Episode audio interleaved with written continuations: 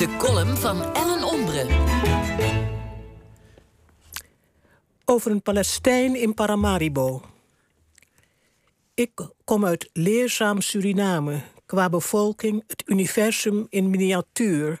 Ontstaan en gevormd door inheemsen en een voortdurende vrijwillige en gedwongen trek van mensen met wortels in Europa, Afrika, Amerika, Azië, het Midden-Oosten.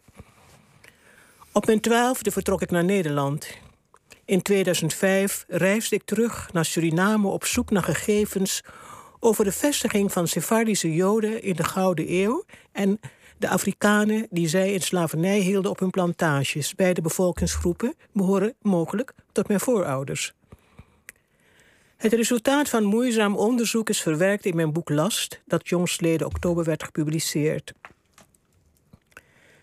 Tijdens mijn verblijf in Paramaribo raakte ik in Jeruzalem Bazaar aan de Saramakastraat met een heer aan de praat. Hij bleek de eigenaar van de speciaalzaak in panji-stoffen. Ik hield hem voor een chique Jood. Hij droeg glanzende gepoetste Van Bommelschoenen, een zwarte bandplooipantalon en een kraakwit overhemd. Maar Aywin Elwani was een Palestijn.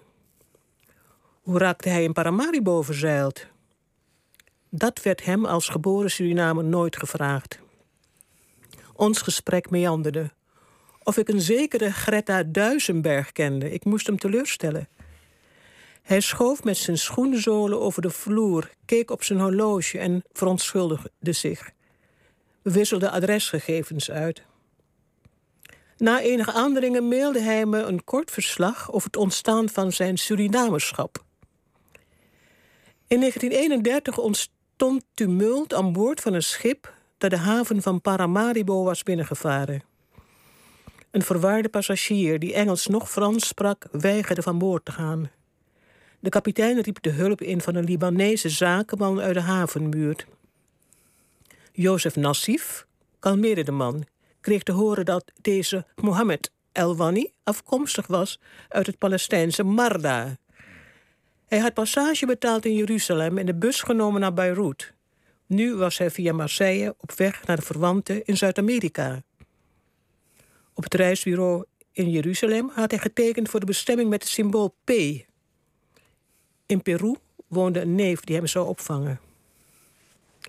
De Libanees stelde de wanhopige Palestijn gerust, bood hem onderdak, haalde hem over in Suriname te blijven, regelde het nodig bescheiden en verschafte hem werk. Het ging Mohammed voor de wind. Een jaar later liet hij zijn broer Mustafa overkomen. Geholpen door Nassif begonnen ze een stoffenzaakje.